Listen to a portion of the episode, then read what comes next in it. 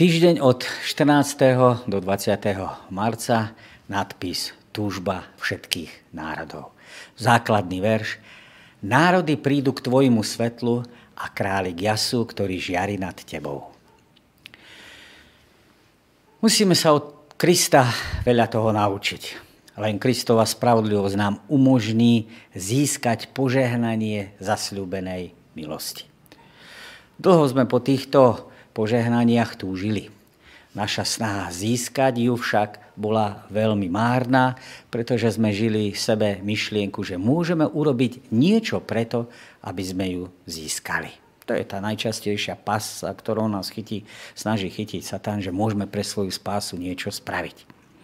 Ale to, čo potrebujeme spraviť, je obrátiť pohľad na Ježiša Krista. Alebo inými slovami, odvrátiť pohľad od seba od toho, že máme nejakú možnosť, šancu, príležitosť, schopnosť, aby sme sami seba zachránili a potrebujeme to všetko odvrhnúť od seba, zbaviť sa týchto falošných ilúzií, potrebujeme pozrieť sa priamo na Krista a vidieť, že On jediný je ten náš spasiteľ.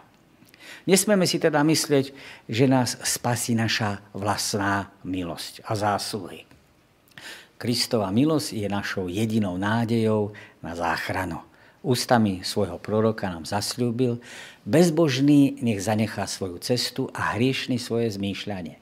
Nech sa navráti k hospodinovi a on sa nad ním zmiluje, k nášmu Bohu, lebo on veľa odpúšťa. Tak to bol prorok Izajáš.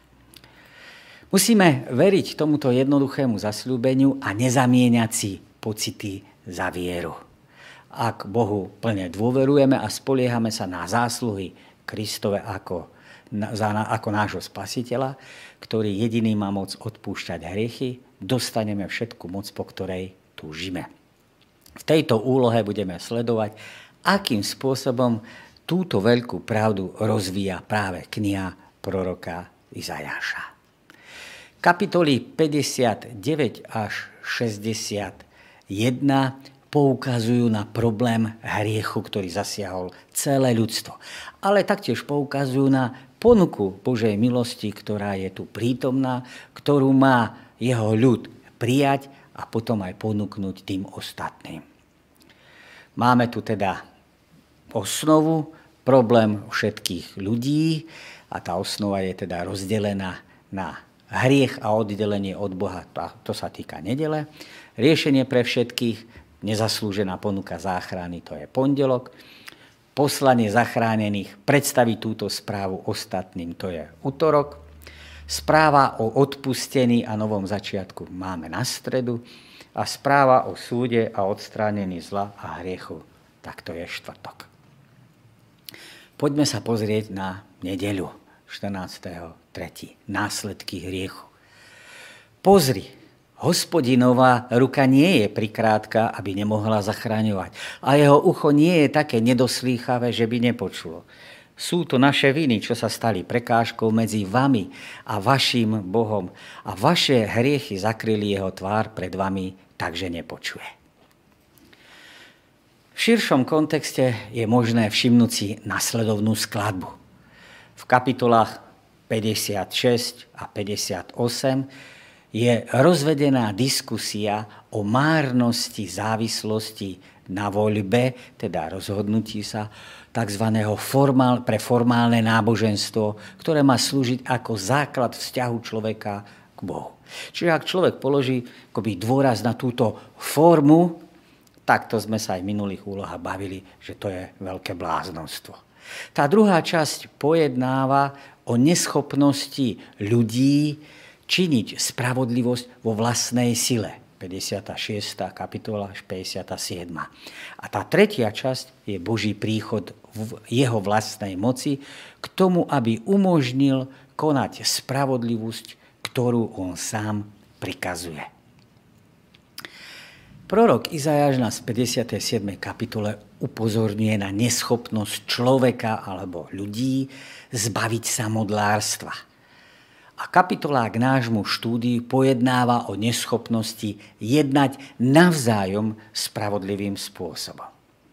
Obe tieto previnenia alebo nazvime to, neschopnosti, sumarizujú Izajášové, ale aj všeobecne prorocké chápanie hriechu. Modlárstvo a sociálnu nespravodlivosť. Zameraní sa na tú sociálnu nespravodlivosť alebo na liečbu nespravodlivosti tu môžeme rozdeliť na také dve časti. Najskôr prorok Izajáš v prorockom obvinení vo veršoch 1 až 8 načrtne pomocou veľmi silných termínov obraz spoločnosti, ktorá sa rozpadla. Nie len, že činy ľudí voči sebe sú navzájom zle, ale dokonca ich myšlienky, ich sny, ich predstavy vo vzťahu jednému druhému sú zlé. V tej druhej časti, vo veršoch teda 9 až 15 našej dnešnej kapitoly, nachádzame význanie, ktoré koná prorok v mene ľudí, za ľudí, zámenami spoločnými. Nehovorí o tom, že oni alebo vy, ale v otázke význania hovorí tom jednotnom, prv, v tom prvom pade množného čísla, čiže hovorí my alebo nás. Priznanie, že obvinenie je spravodlivé, pripravuje teda cestu pre ďalšie zjavenie ruky, alebo presnejšie povedané ramena hospodinovho v prospech izraelského národa. V prvých dvoch veršoch môžeme vidieť obavy, s ktorými sme sa stretli už v minulej úlohe v kapitolách 58, 1 až 3, pretože ľudia si kladú otázku, prečo nevidieť odpoveď na ich modlitby. Prečo nemajú pocit jeho prítomnosti a taktiež neprežívajú tú moc vo svojich vlastných životoch, ako aj v živote spoločnosti? To sú otázky. Prečo teda hospodin nedodržuje všetky tie nádherné a úžasné zasľúbenia, ktoré im boli dané predtým? Aké sú ich všeobecne príjmané názory, prijaté názory? Vo všeobecni, všeobecni z toho textu vyplýva, že Izraeliti rozmýšľajú nasledovným spôsobom. Hospodin nie je dostatočne silný, teda ruka je jeho príliš krátka, alebo v skutočnosti ten Pán Boh nedáva pozor, jeho ucho je také nedoslýchavé alebo ťažké, neochotné načúvať. Potom ale, čo im strhol pokryteckú masku, pán Boh v predošlých kapitolách, keď boli pyšní na svoje výkony, uchyľujú sa v našom texte pokryteckým spôsobom k tomu, aby obvinili Pána Boha z toho, že ich nechce zachrániť. Že teda k tomu nemá ani moc, ani vôľu. Všimnite si, že v tom, ten text ukazuje na to, že namiesto seba obvinujú hospodina. Nie je vám to nejaké povedomé? Už je to ozvena z raja, kedy za svoj hriech obviňovali prví ľudia Pána Boha naplneniu Božích sľubov bráni jedna vec. Do očí bijúci hriech. Skúsme si pripomenúť, čo je to hriech. Za prvé, narušenie vzťahu s hospodinom, teda snaha žiť autonómne, nezávisle. Ten druhý rozmer hriechu je, že hriech je bezzákonnosť. To znamená žiť snaha bez zákona. Ten tretí rozmer sa týka, hriech je teda postoj ľahostajnosti, štvrtý je, hriech je stav, v ktorom sa človek rodí, čo je fakt, sme s ním presiaknutí a hrešiť, či chceme alebo nie, je nám vlastné. Máme narušené vzťahy k ľuďom, prírode, ako aj k sebe. Dôsledkami hriechu sú teda choroby, násilie a smrť. Náš biblický text pripomína dve, eh, dva termíny, čo sa týka hriechu. Avon a chata. Avon znamená pokrivenosť, vo vnútri chata znamená minutie sa cieľa. Hriech teda spôsobuje, že sme pokrivení, ale aj to, že sme zle nasmerovaní, že nemáme správny vektor. V samotnom texte sa vyskytuje, že je tu nejaká bariéra, ktorá sa vyskytuje medzi ľuďmi a medzi Bohom. Hrádza, hradba. Zaujímavé, že toto slovo sa vyskytuje už len jediný krát, okrem nášho textu v písme svetom, že je to teda hradba, alebo bariéra, alebo, alebo hrádza v prvej Mojžišovej, prvej kapitole 6. verši, a je tam použité teda slovičko mavdil, kedy sa hovorí o klembe medzi vodami na nebi a vodami na zemi. Teda prorok Izajáš pomocou tohto výrazu chce ukázať, že tá klemba je tak silná, že neprepúšťa ano, tie hriechy smerom akoby vyššie, oddelujú, presnejšie podané tie hriechy, oddelujú človeka od Pána Boha takýmto silným spôsobom. Čiže ako tá hrádza bráni zmiešaniu vôd, tak sú to hriechy Izraela, ktoré bránia styku hospodina s jeho ľudom. To je jeden z najjasnejších biblických výrokov o tom, aký vplyv má teda hriech na vzťah medzi Bohom a človekom. V celých dejinách ľudstva sa stretávame s tým, o čom píše prorok Izáš v 59. kapitole. Hriech nižší náš vzťah s Bohom, v dôsledku toho nás čaká väčšiná smrť. Nie azda preto, že hriech odháňa odkláňa Pána Boha od nás, ale preto, že nás tento hriech ťahá preč od Pána Boha. Nie sme to my, ktorí hľadali Pána Boha, ale písmo pripomína, že je to Pán Boh, ktorý hľadá človeka. Aký je teda zmysel frázy, fráze Šveč, e, vaše hriechy zakryli jeho tvár pred vami. A ten zmysel je teda evidentný. Hospodin teda nemôže venovať pozornosť ľudskému volaniu o požehnanie. Zmienka o tvári odkazuje k metaforickému použitiu, podobne ako u ruky, že skrývanie tváre z Božej strany sa častokrát používa na opis Božej neochoty stretnúť sa so svojim ľudom alebo vypočuť ich modlitby v konkrétnom čase. Zakúsil si niekedy sám na sebe, ako ťa hriech oddeluje od Boha? Ako vytvára to mavdil, tú klembu nepreklenutelnú? Čo si v tejto chvíli robil? Čo by si teda odporučil človeku, ktorý niečo práve také prežíva a je z toho nešťastný? Pondelok 15. marec, téma zlyhanie a odpustenie.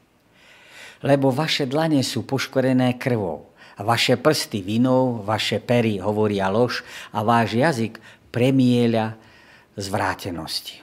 Nie toho, kto by predvolával na súd podľa práva a súdil poctivo. Spoliehajú sa na ničomnosť a hovoria nezmysly, počnú zlobu a rodia skazu. Ich nohy bežia za zlom, náhalia sa preliať nevinnú krv. Ich myšlienky sú myšlienkami skazy, pustošenie a ničenie je na ich cestách. Preto je ďaleko od nás právo a spravodlivosť nás nedostihne. Očakávame svetlo a hľad tma. Čakáme na žiaru, no putujeme v temnote. K Sionu príde vykupiteľ ako, ako vykupiteľ kvôli tým, čo sa v Jakobovi odvrátili od hriechu z nevýrok hospodina. Čo sa mňa týka, toto je moja zmluva s nimi, hovorí hospodin.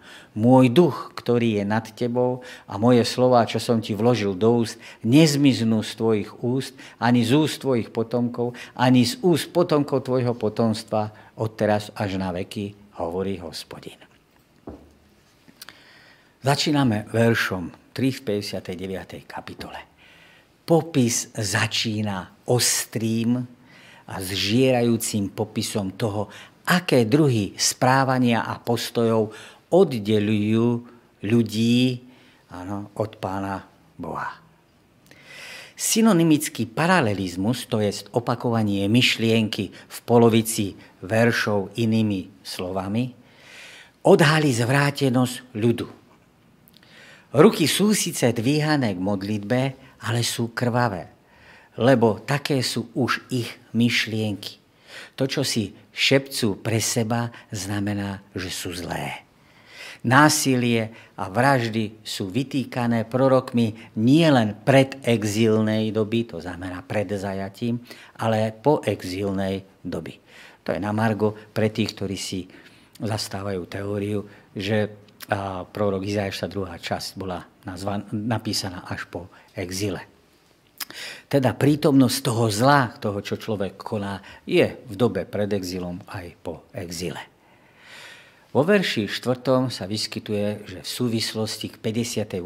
kapitole, kde ľudia vzývajú hospodina, ale nie v spravodlivosti, kde hľadajú spravodlivosť od hospodina, aby praktizovali nespravodlivosť, je tento verš ďalšou obžalobou náboženstva, ktoré v skutočnosti nie je podložené činmi. To znamená, že prezrádza prázdnotu náboženstva, ktorému oni uverili, respektíve ktorému oni dôverujú, na čo vkladajú svoju dôveru. Nachádzame tu koncept korupcie spravodlivosti. To je z dôvodu, prečo je spoločnosť skorumpovaná. Justičný systém síce existuje, ale existuje na to, aby ho tí silní a tí chytrí mohli otočiť pre svoje vlastné účely. Výsledok nenechá na seba dlho čakať. A ten výsledok je chaos, anarchia a prázdnota. Kde je norma spravodlivosti prevrátená, tam začína zákon džungle. Kde vzormi sú konflikty a spory a neprávosť a majú rovnaké nároky ako dobro a pravda, tam je teda výsledkom spoločenský kolaps. Prorok používa elegantným spôsobom metaforu počatia a narodenia. Elegantne preto, lebo postaví ten normálny spôsob toho počatia a narodenia priamo na hlavu, prevráteným spôsobom. Za normálne okolnosti výsledkom počatia je život. Ale v našom texte to znamená, že to, čo sa narodí, to je komplikácia, prevrátenosť, vina. A tak namiesto normálnych procesov života a jeho obnovy je tu produkcia hamby a smutku.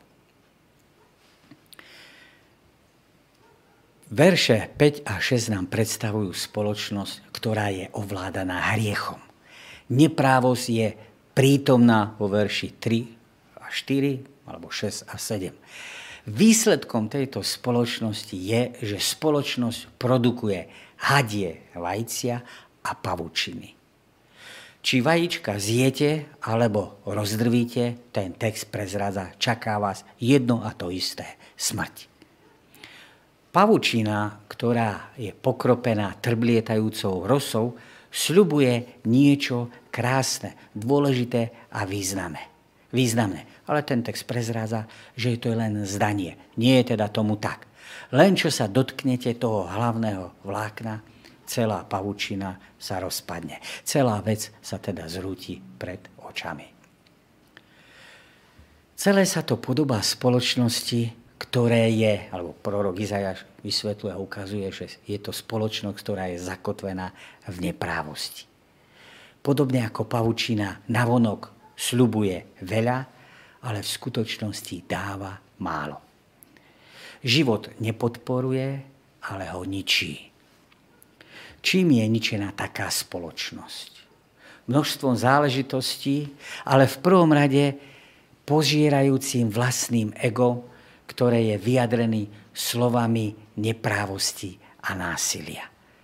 Prítomnosť prvotného hriechu naznačuje, že je tu potreba nadprirodzeného zásahu, ktorá zmení ten nadprirodzený zásah, zmení ľudské zmýšľanie a nasmerovanie. Inými slovami, človek nemá vo svojich rukách nič, aby toto svoje zlé nasmerovanie mohol zmeniť. Ak potrebuje niečo, tak potrebuje, ako to napíše potom Ján, narodenie sa z hora alebo znova. To je ten príchod, ten nadprirodzený prvok, ktorý zmení našu optiku. V 7. a 8. verši máme myšlienku, že ak sa spoločnosť stane zvrátenou, odstráni všetky bariéry k ukonaniu zla, ak je teda budovaná na vlastnom egoizme tých najsilnejších a tých, ktorí sú najrýchlejší, odmenou sú hadie, vajcia a pavučiny. Ich rukách je násilie a ich nohy bežia za zlom. Všetko, čo robia a za čím bežia, prezráza, že je to len vonkajšia forma, podoba toho, čo sa odohralo vo vnútri. Pretože hriech vieme, že začína najprv tu. Predstavy a myslenia sú, myslenie ukazujú na to, že sú poškodené. Myšlienky sú odkazom na 55. kapitolu 8. a 9. verš. Naše myšlienky, tam je ten 55. kapitola, nie sú kompatibilné s tými božími. Áno, moje cesty nie sú vašimi cestami, moje myšlienky nie sú vašimi myšlienkami. Sú teda naše myšlienky v rozpore s tými Božími. Čo teda s tým? Alebo mohli by sme to povedať, a čo s tým? Treba prepracovať ľudské myšlienky a spôsoby vo svetle príkladu služobníka? Nie. Je potrebné ich nahradiť na základe obete služobníka lebo len reorganizácia, či dokonca napodobovanie, aj keby sme napodobovali toho služobníka, to nestačí. Hospodinové cesty a myšlienky musia nahradiť tie ľudské. Znutnosť je výmena ľudského srdca, zmena ľudského srdca. A výmena je teda jedinou nádejou pre Izrael, ako aj pre ľudstvo. U proroka Izajaša máme možnosť častokrát sa stretnúť s pojmom cesta. Vo veršoch 7 až 8 sú prítomné výrazy, ktoré odkazujú týmto smerom a synonymá cesty, chodníky, diálnice, čo má za úlohu poukázať na márnosť všetkých ľudských ciest. Kým jeho, teda hospodinové cesty sú cestami mieru a vykúpenia, 11. 19. kapitola. Ľudské cesty sú symbolom zničenia a zmetku. 7. kapitola, 33. kapitola. Jeho cesta je cestou dôvery a vedenia, ľudské cesty sú cestami sváru a zvady. Ale Pán Boh ponúka obnovu, šalom. Ponúka zmierenie, ponúka áno, návrat smerom k nemu. Svet ponúka deštrukciu. Kým Pán Boh ponúka šalom, svet ponúkne deštrukciu. V 9. verši máme, že prorok Izajáš nehromží. Nekydá na ten svoj ľud výčitky, nepoukazuje na nich prstom a nehádže tieto výčitky ako nejaké zápalné bomby na svoj ľud. Neprenáša zodpovednosť len na nich, ale ako som povedal v úvode, vyjadruje sa v prvej osobe množného čísla. My, lebo nás.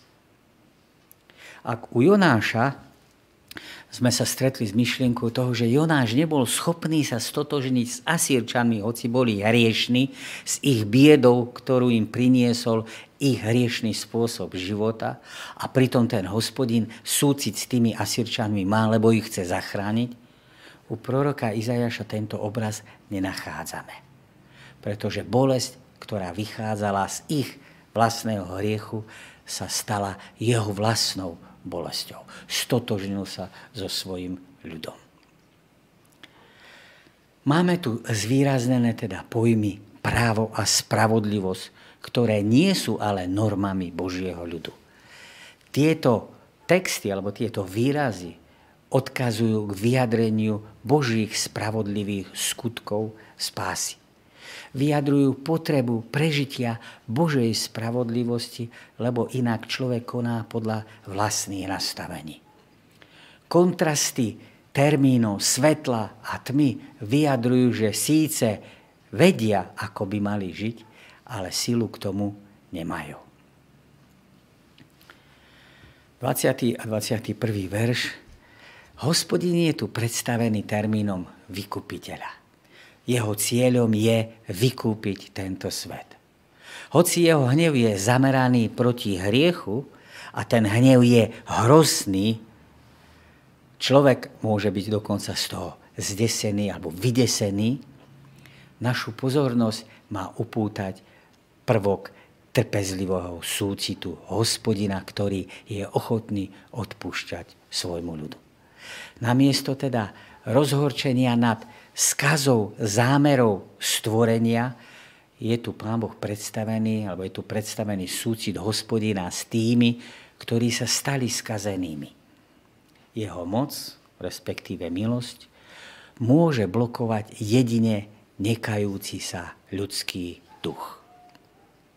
Pozornosť Izraela je obrátená k zasľúbeniu obnovy zmluvy. Následkom obnovy, kde prichádza duch Boží, je, že Izrael, podobne ako Izájaš pri videní v 6. kapitole, je očistený a poslaný, aby zvestoval svetu slovo Božie. Izrael sa teda má stať majákom tomuto svetu, ktorý má byť pritiahnutý k Pánu Bohu. Odozdanie sa Bohu prinesie vzrast Božej slávy a všetky národy dosiahnu jas tohto zjavenia. Ale to je už téma na útorok. Prežívaš pri predstave Božieho súdu strach a obavy, alebo prežívaš pokoj? Ak strach, z čoho pramení? Ak naopak pokoj, z čoho vychádza? je oprávnený. Útorok 16.3. nadpis Veľká úloha. Staň, zasvieť, lebo prichádza tvoje svetlo a hospodinová sláva vychádza nad tebou. Lebo hľa, tma bude pokrývať zem a temnota národy, ale nad tebou výjde hospodin a jeho sláva sa zjaví nad tebou. Národy prídu k tvojmu svetlu a králi k tvojej vychádzajúcej žiare. Kapitoly 60 a 62 sú centrom kapitol 56 a 66, alebo jadrom. Predstavujú konečný údel Izraela ako znovu vybudovaného ľudu Božieho, v ktorom skutočnosť Božej spásy je zjavená celej zemi. Z kapitol jasne teda vyplýva, že spása nie je dielom Izraela, ale hospodina.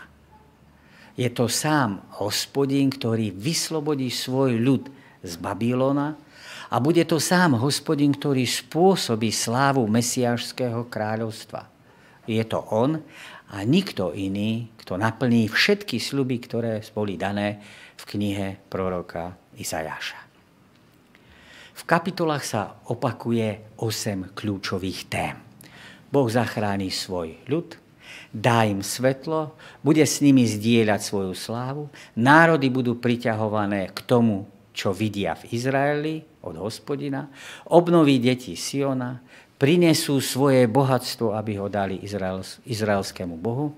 Tí, ktorí utláčali Izrael, budú ponížení a Izrael bude nad nimi vyvýšený zažije a bude príkladom Božej spravodlivosti. Tieto, tieto nitky sa vinú skrze celú knihu a vrcholia práve tu. Jedno z tých vlákien, alebo jedna z tých nitiek, je vlákno, ktoré odkazuje na služobníka Mesiáša, ktorý sa objavuje v 61. kapitole 1 až 5, takmer v strede celého segmentu od kapitol 9, 11, 42, 49 táto osoba, tento služobník lomeno Mesiáš, zlučuje to, čo bolo kdekoľvek napísané o Dávidovskom Mesiášovi. A služobník sa stáva ústredným bodom všetkého, čo je slúbené Izraelu v kapitolách 60 a 62. Je to bojovník, ktorý oslobodí svoj ľud od nepriateľa, ktorý ho drží v zajatí dlho potom, čo bol vyslobodený z fyzického zajatia z Babylona. V prvom verši je jazyk podobne používaný podobným spôsobom ako v kapitolách 51 a 52, kde je Sion pozvaný k tomu, aby, alebo povolaný k tomu, aby povstal zo svojho zničeného stavu a aby prijal slávu, ktorá mu patrí v hospodinovi. Nejedná sa o fyzické vyslobodenie alebo historické vyslobodenie z Babylona alebo z viny za hriech. Jedná sa o oslobodenie, ktoré ústí do života zmocneného Duchom Božím, v ktorom Božie svetlo je odrážané Božím ľudom ako mesto žiarácie vo svetle znovu vychádzajúceho slnka žiari krásou, ktorá jej nie je vlastná. Slovo prichádza a poukazuje na príchod hospodinovho Izraela, na hospodina Izraela. Nádej spočívala od začiatku v tom, kto ju prišiel oslobodiť. A teraz Izajáš prehlasuje, že on je tu ako žiarivý moment východu slnka po dlhej a tmavej a úzkoslivej noci. Interpretácia tejto časti zaujímala vykladačov od pradávna. Niektorí tu, tento text, 60. kapitola, 1. až 3. verš, vykladali o duchovnom Izraeli, čiže ten text vnímali, že je to duchovný Izrael prítomný v tom texte. Iní stáli na strane toho klasického historického Izraela, že sa hovorí o tom Izraeli vtedy a tam. V snahe o vyváženosť výkladu tejto časti tak naznačuje, že už od židovských starých vykladačských metód až po kresťanské časy vykladači tu videli odkazy na duchovnú skutočnosť, to je, že tu nachádzame spojenie tak s historickým Izraelom, teda tými, ktorí činili pokánie a verili Božím zasľúbeniam, že na nich sa to vzťahuje, ako aj na tých, ktorí potom prišli neskôr. Text bol teda určený pre tých, ktorí žili v dobe prvého príchodu Mesiáša, ako aj pre tých, ktorí budú žiť v čase druhého príchodu Mesiáša. Situácia tu popísaná sa v akomsi zárodku odohrala už pri prvom príchode Krista a bude realizovaná v plnosti, keď znovu príde, aby nastolil svoju vládu na zemi. Jedinou nádejou pre Izrael a ľudskú rasu je Boží príchod. Prišiel a príde znovu ako úsvit nového dňa, aby priniesol uzdravenie, pokoj a spravodlivosť, ktoré my sami neprinášame. Pre božské teofánie, to znamená pre božské zjavenia sa, je charakteristická sláva. Keď sa hospodin objaví, je to jeho sláva, kabot, jeho ohromná majestátna skutočnosť, ktorá ohromí, ktorá majestátnym spôsobom zapôsobí na toho, ktorý to vidí, na toho pozorovateľa, ako to bolo napríklad u Izajaša v 6. kapitole v 3. verši. Divom tejto kapitoly je, že táto sláva pánová sa má odrážať od Izraela. To je vyvrcholenie jednej z významných tém knihy proroka Izajaša. Kým na začiatku knihy sa snažil Izrael osláviť sám spolčovaním sa s mocnými tohto sveta, Izajáš 2. kapitola, výsledok bol opačný, alebo bol opakom zamýšľaného. Tým, že sa snažil osláviť, tým, že snažil sa spájať s týmito mocnými, prišlo poníženie a pokorenie. Sláva patrí jedinému Bohu. Hospodin však zasľúbil, že sa o túto slávu so svojim ľudom rozdeli. Kapitola 4. Zvyšok knihy potom o tom rozpráva. Hospodin sa nebude deliť so svojou slávou s modlami, pretože len hospodin je ten slávny. A tak vrchol rozdelenia samotnou slávou je v kapitolách 60 a 66.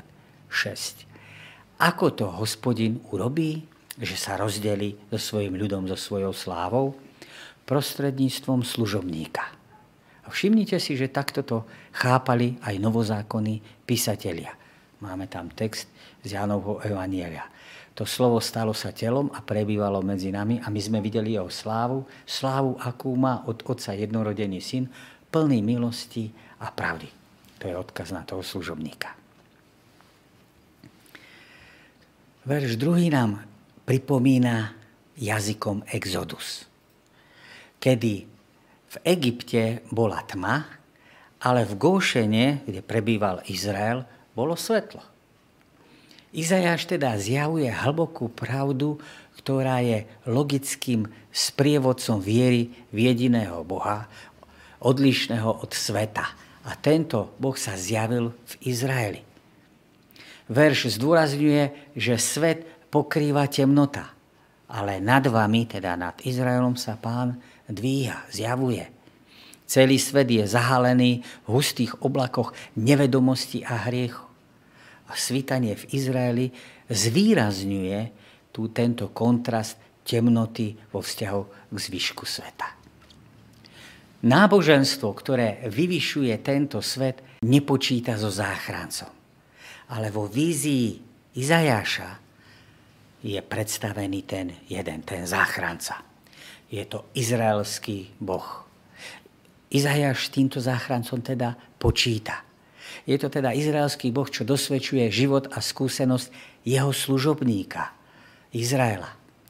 Jeho spásy je dosiahnuté pomazanými. Záchranou, tá záchrana Izraela je dosiahnutá pomazanými.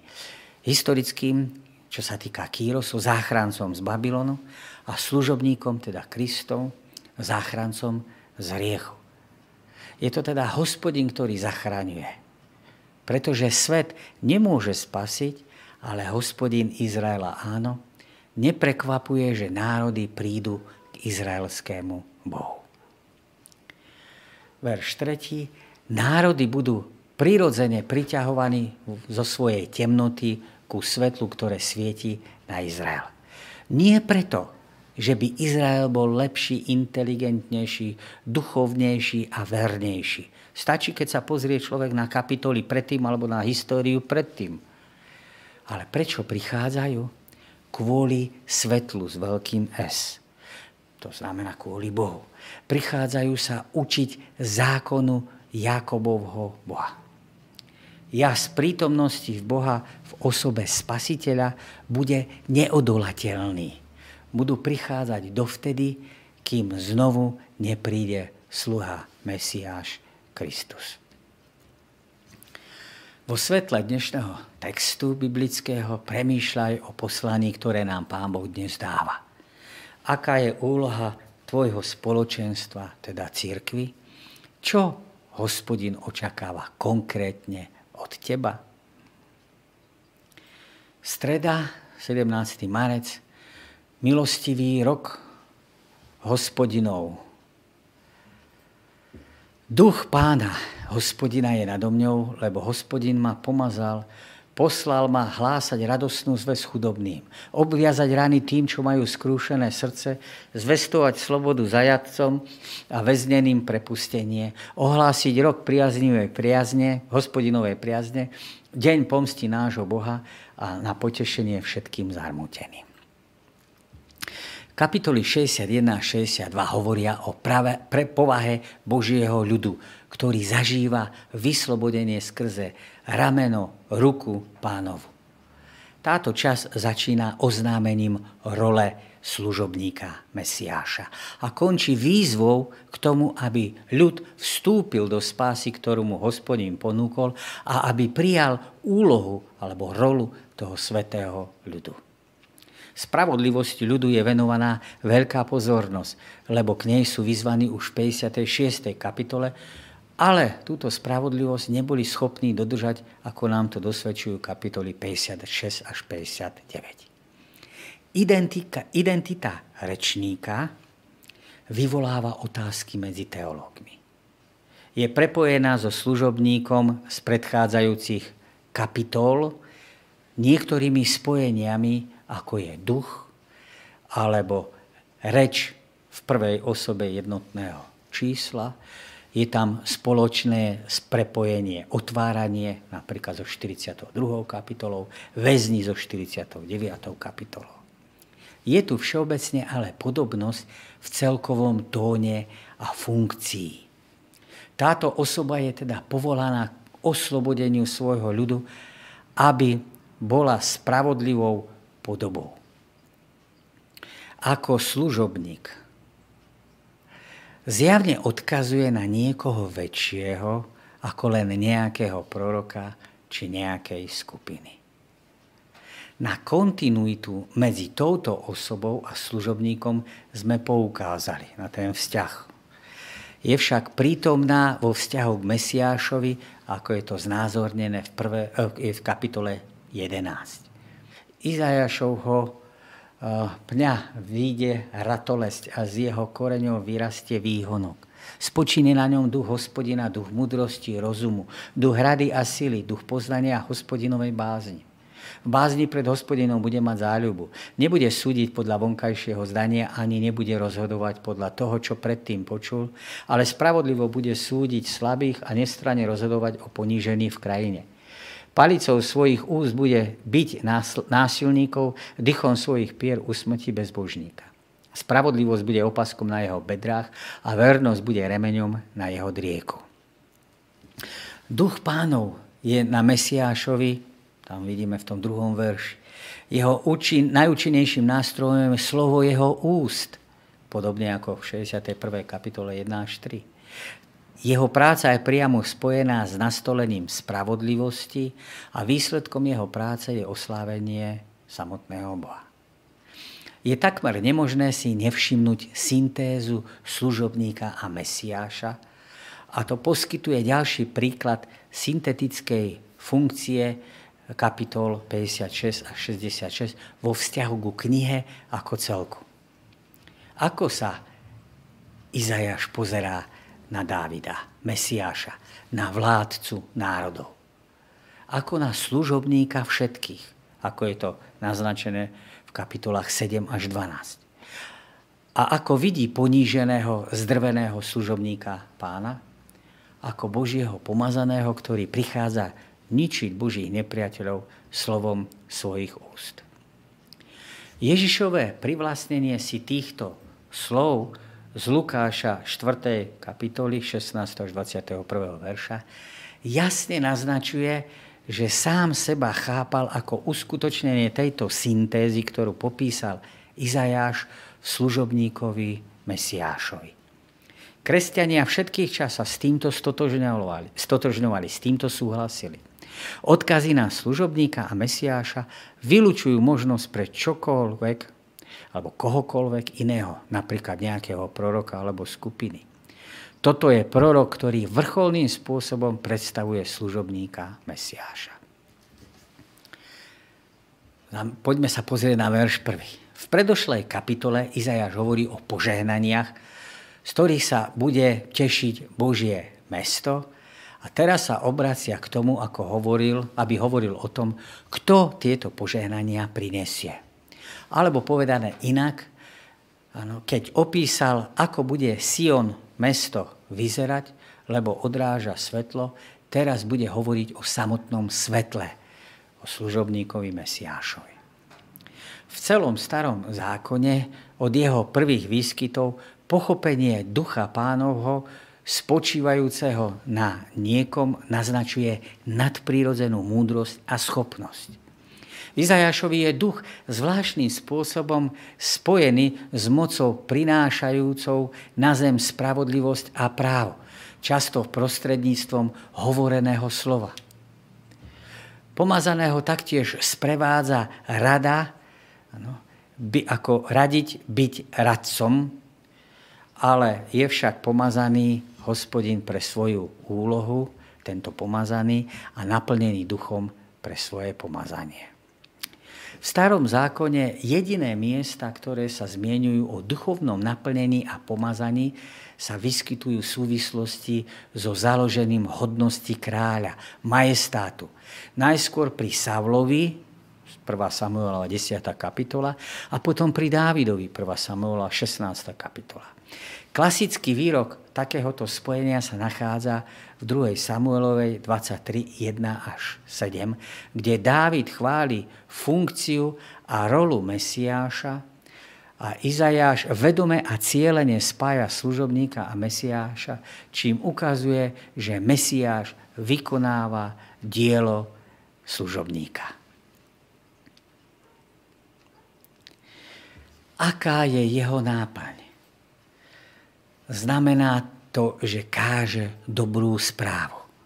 Toto slovíčko, slovíčko básar sa vyskytuje v dôležitých alebo v kritických miestach knihy proroka Izajaša, kde sa pojednáva o nádeji národa.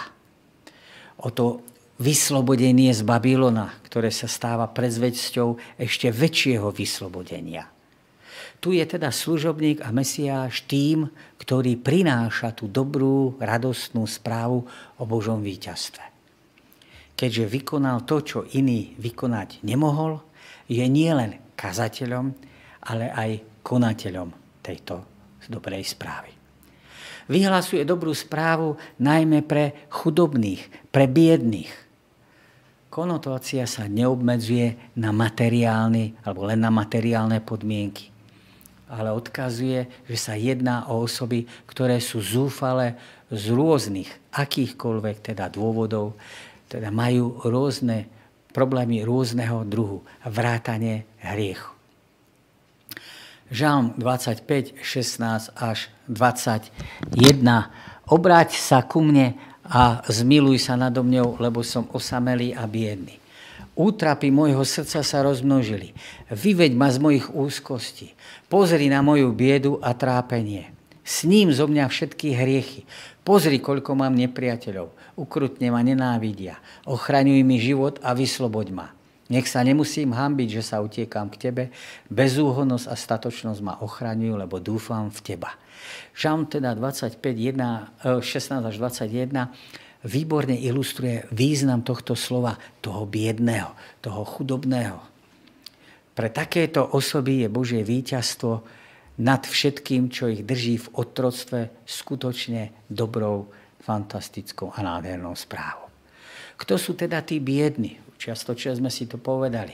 Tí, ktorí sú životom tak zlomení, že nemajú už srdce alebo e, vôľu sa snažiť to napraviť ktorí sú spútaní vo svojich rôznych závislostiach.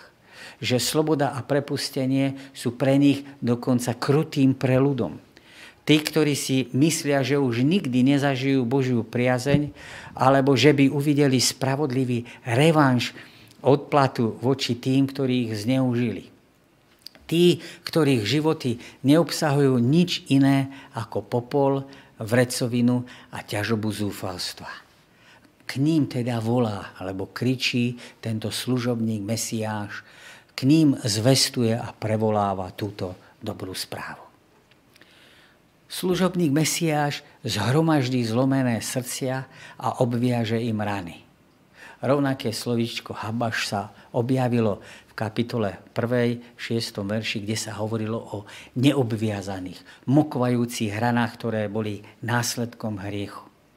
Ďalej oznámí, že účinne uskutoční, lebo kráľ vyhlasuje amnestiu, teda oznámi slobodu a prepustenie.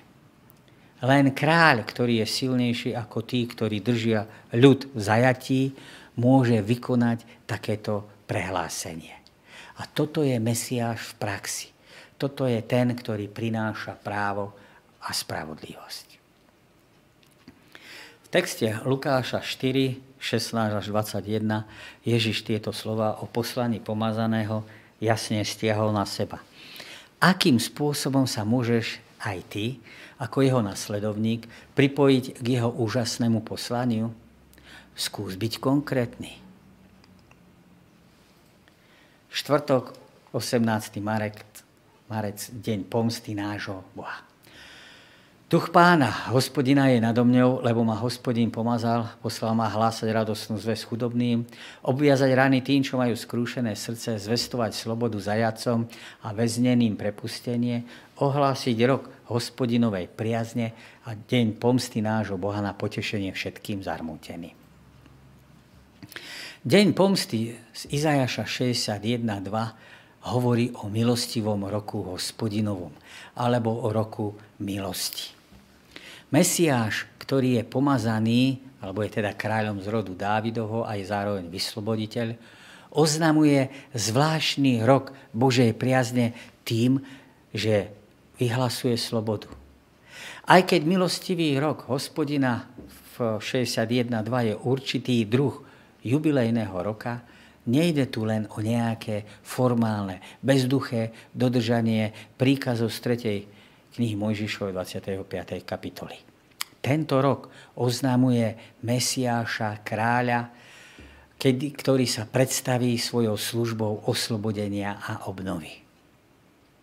Joel hovorí o dni pánovom, v ktorom hospodin bude súdiť všetky národy v údolí rozhodnutia. V tejto dobe sa teda Boží ľud nemá čoho báť, lebo patria jemu. Verš 16. Prorok Izajáš poskytuje hlavné pasáže, ktoré sa zaoberajú tzv. univerzálnym súdom na konci času. Izajáš, 2. kapitola, 6. až 22. verš, a to si pozrite, v majestátnych výjavoch o, o obrazu súdu, obraze súdu Izraela, od obrazu tohto súdu až k univerzálnemu súdu proti všetkému, čo je pyšné, vznešené, proti všetkému, čo sa vypína a vyvyšuje. Čiže v tejto kapitole, tej druhej, 6 až 22, podáva nádherné obrazy tohto súdu, že nesúdi Pán Boh len Izrael, ale že bude univerzálne súdiť celú zem bude sa konať v deň zúčtovania. Pohyb od lokálneho súdu nad Izraelom až k univerzálnemu súdu odhaľuje, že Božie súdy v priebehu dejín sú znameniami univerzálneho súdu na konci histórie. Čiže ak Pán Boh zasahoval dielčím spôsobom niekde a súdil jednotlivé národy alebo jednotlivých kráľov, odkazujú na ten princíp súdu, že keď sa ten súd dotýkal národa alebo jednotlivca, v budúcnosti sa to bude dotýkať všetkých. Tento univerzálny súd zahrňa zemetrasenie, 5. kapitola, 25. verš. A ľudia sú predstavení ako tí, ktorí sa pokúšajú ukryť v skalnatých trhlinách a roklinách mohutných bráh. Izajáš 2.21, ale zjavenie 6.15.16. Deň pánov 13. kapitola 6. až 9. verši je popísaný, u proroka Izajáša je popísaný globálne. Tento súdny deň príde ako zničenie od všemohúceho s prchkosťou a pálčivým hnevom. Slovo Babylon vo verši tom prvom tej 13. kapitoly môže znamenať symbol pre všetky síly zla, ako to býva v písme, lebo pán potrestá svet za jeho zlo. Pán zničí celú zem. Výsledkom bude, že zem bude spustošená a hriešnici budú vyhladení. V tento deň hospodinov, hospodin zatrasie nebom a zem, sa pohne zo svojho miesta. Izajaš 24 až 27, ktorý je nazývaný ako táto pasáž, tento segment ako Izajašova apokalypsa, popisuje apokalyptický súd na konci času. Boží súd zahrňa celé stvorenie. Zem bude celkom spustošená a úplne vylúpená, lebo hospodin vyriekol toto slovo. Znesvetenie zeme pochádza a je, je prirodzeným dôsledkom, že tá zem prestupovala zákony, prekračovala hospodinové ustanovenia a zrušila zmluvu s hospodinom. Ale v týchto kapitolách, napriek tomu, že majú tento pochmurný alebo hrozný, nechcem povedať strašidelný, ale ten, tú temnú stránku, tak tu prichádza v týchto kapitolách taktiež nádej. Pretože ostatok bude zachránený, zostane. Bude pozostávať z tých, ktorých túžbou je, ktorých túžbou je hospodinové meno. Je to ľud, ktorý vyznáva jeho meno. Ostatok bude vlastniť mocné mesto, čo je koncept, že bude vlastniť všetko, čo zahrňa teda všetko. Všetci veriaci sú občania tohto mesta. Nový zákon hovorí o takomto meste ako o Novom Jeruzaleme a o veriacich, ktorí sú zapísaní do tohto mesta. Židom 12. kapitola, 23. verš. Izajašova apokalypsa poskytuje prvý odkaz na vzkriesenie z mŕtvych tzv. apokalyptickej literatúre. Tvoji mŕtvi budú žiť, mŕtve tela vstanú, precitnú a jasať budú tí, čo bývajú v prachu. Slove sa žiť, vstať a prebudiť sa sú tzv. technickým terminus technicus, termínmi pre vzkriesenie in, iné termíny, iné pomenovania pre vzkriesenie. Izajašova apokalypsa neobsahuje len výkonnú fázu súdu nad bezbožnými, ale vrcholí vo fyzickom vzkriesení spravodlivých. Ešte jasnejšie to nachádzame u Daniela v 12. kapitole v 1. až 3. verši. Keď Kristus, teda Mesiáš, čítal v Nazarete proroka Izáša 61. kapitolu prišiel až po vetu vyhlásiť milostivý rok hospodinov. Potom prestal čítať a povedal, dnes sa naplnilo písmo, ktoré ste práve počuli. Konkrétne a zámerne sa teda vyhol nasledujúcim slovám toho istého verša a deň pomsty nášho Boha. Keď zvestoval radosnú zväzť o vyslobodení a úteche, a, zajatým, a zajatých vymaňoval zo satanovho otroctva, deň pomsty ešte nenastal. Ako sa vyrovnávaš s tým, že milujúci Boh je tiež Bohom pomsty? Vieš si predstaviť prípady, keď by spravodlivá odplata za hriech mohla byť prejavom Božej lásky? Aký je rozdiel v tom, keď sa chceš pomstiť ty a keď to robí Pán Boh? Veľký. Bratia a sestry, čas uletel ako voda. Sobotnú školu sme si prebrali. Priznávam, nebolo to úplne jednoduché. Mnohé veci, ktoré sú v starom zákone, predsa len naznačené a možno nemajú tie kontúry jasnosti, ktoré by sme tam chceli vidieť a rukolapne si to prečítať, že je to takto, dokresľuje nový zákon, dovysvetľúva nový zákon. Spájaním týchto vecí môže človek získavať jasnejšiu predstavu o Božom pôsobení, o Božom pôsobení v tomto svete, o Božej láske. O tom, ako sa tie veci predpovedali, tie, ktoré boli len symboly tieňom, naznačením, ako sa to stalo a naplnilo v živote pôsobení učení a diele samotného Krista. My sme boli ale centrovaní na proroka Izajaša. S tým novým zákonom sme si až tak nepomáhali, lebo sme chceli vidieť, ako to mohli chápať tí vtedy a tam, a aby sme to nevideli len z toho pohľadu, že teraz to už vidíme z toho novozákonného pohľadu a že ten nový zákon nám poskytuje akúsi optiku, ako to už máme správnym spôsobom vidieť. Ale skúsme niekedy čítať ten starý zákon bez doťahovania toho, ako je to v novom zákone. Ako to čítali tí ľudia vtedy, v tej dobe, ako tomu rozumeli, aj keď mali otázky a otázniky, tak až nový zákon v mnohých veciach priniesol také presné, jasné, exaktné vysvetlenie. Ďakujem vám za pozornosť. O týždeň, ak Pán Boh dá, sa uvidíme. Opatruje, nech vás Pán opatruje v pokoji, v láske a v radosti a nech vám pridá ozvlášť tým, ktorí sú z našich hradov na lôžkach alebo sú dokonca v nemocniciach postihnutí covidom, tak myslíte na nich na modlitbách.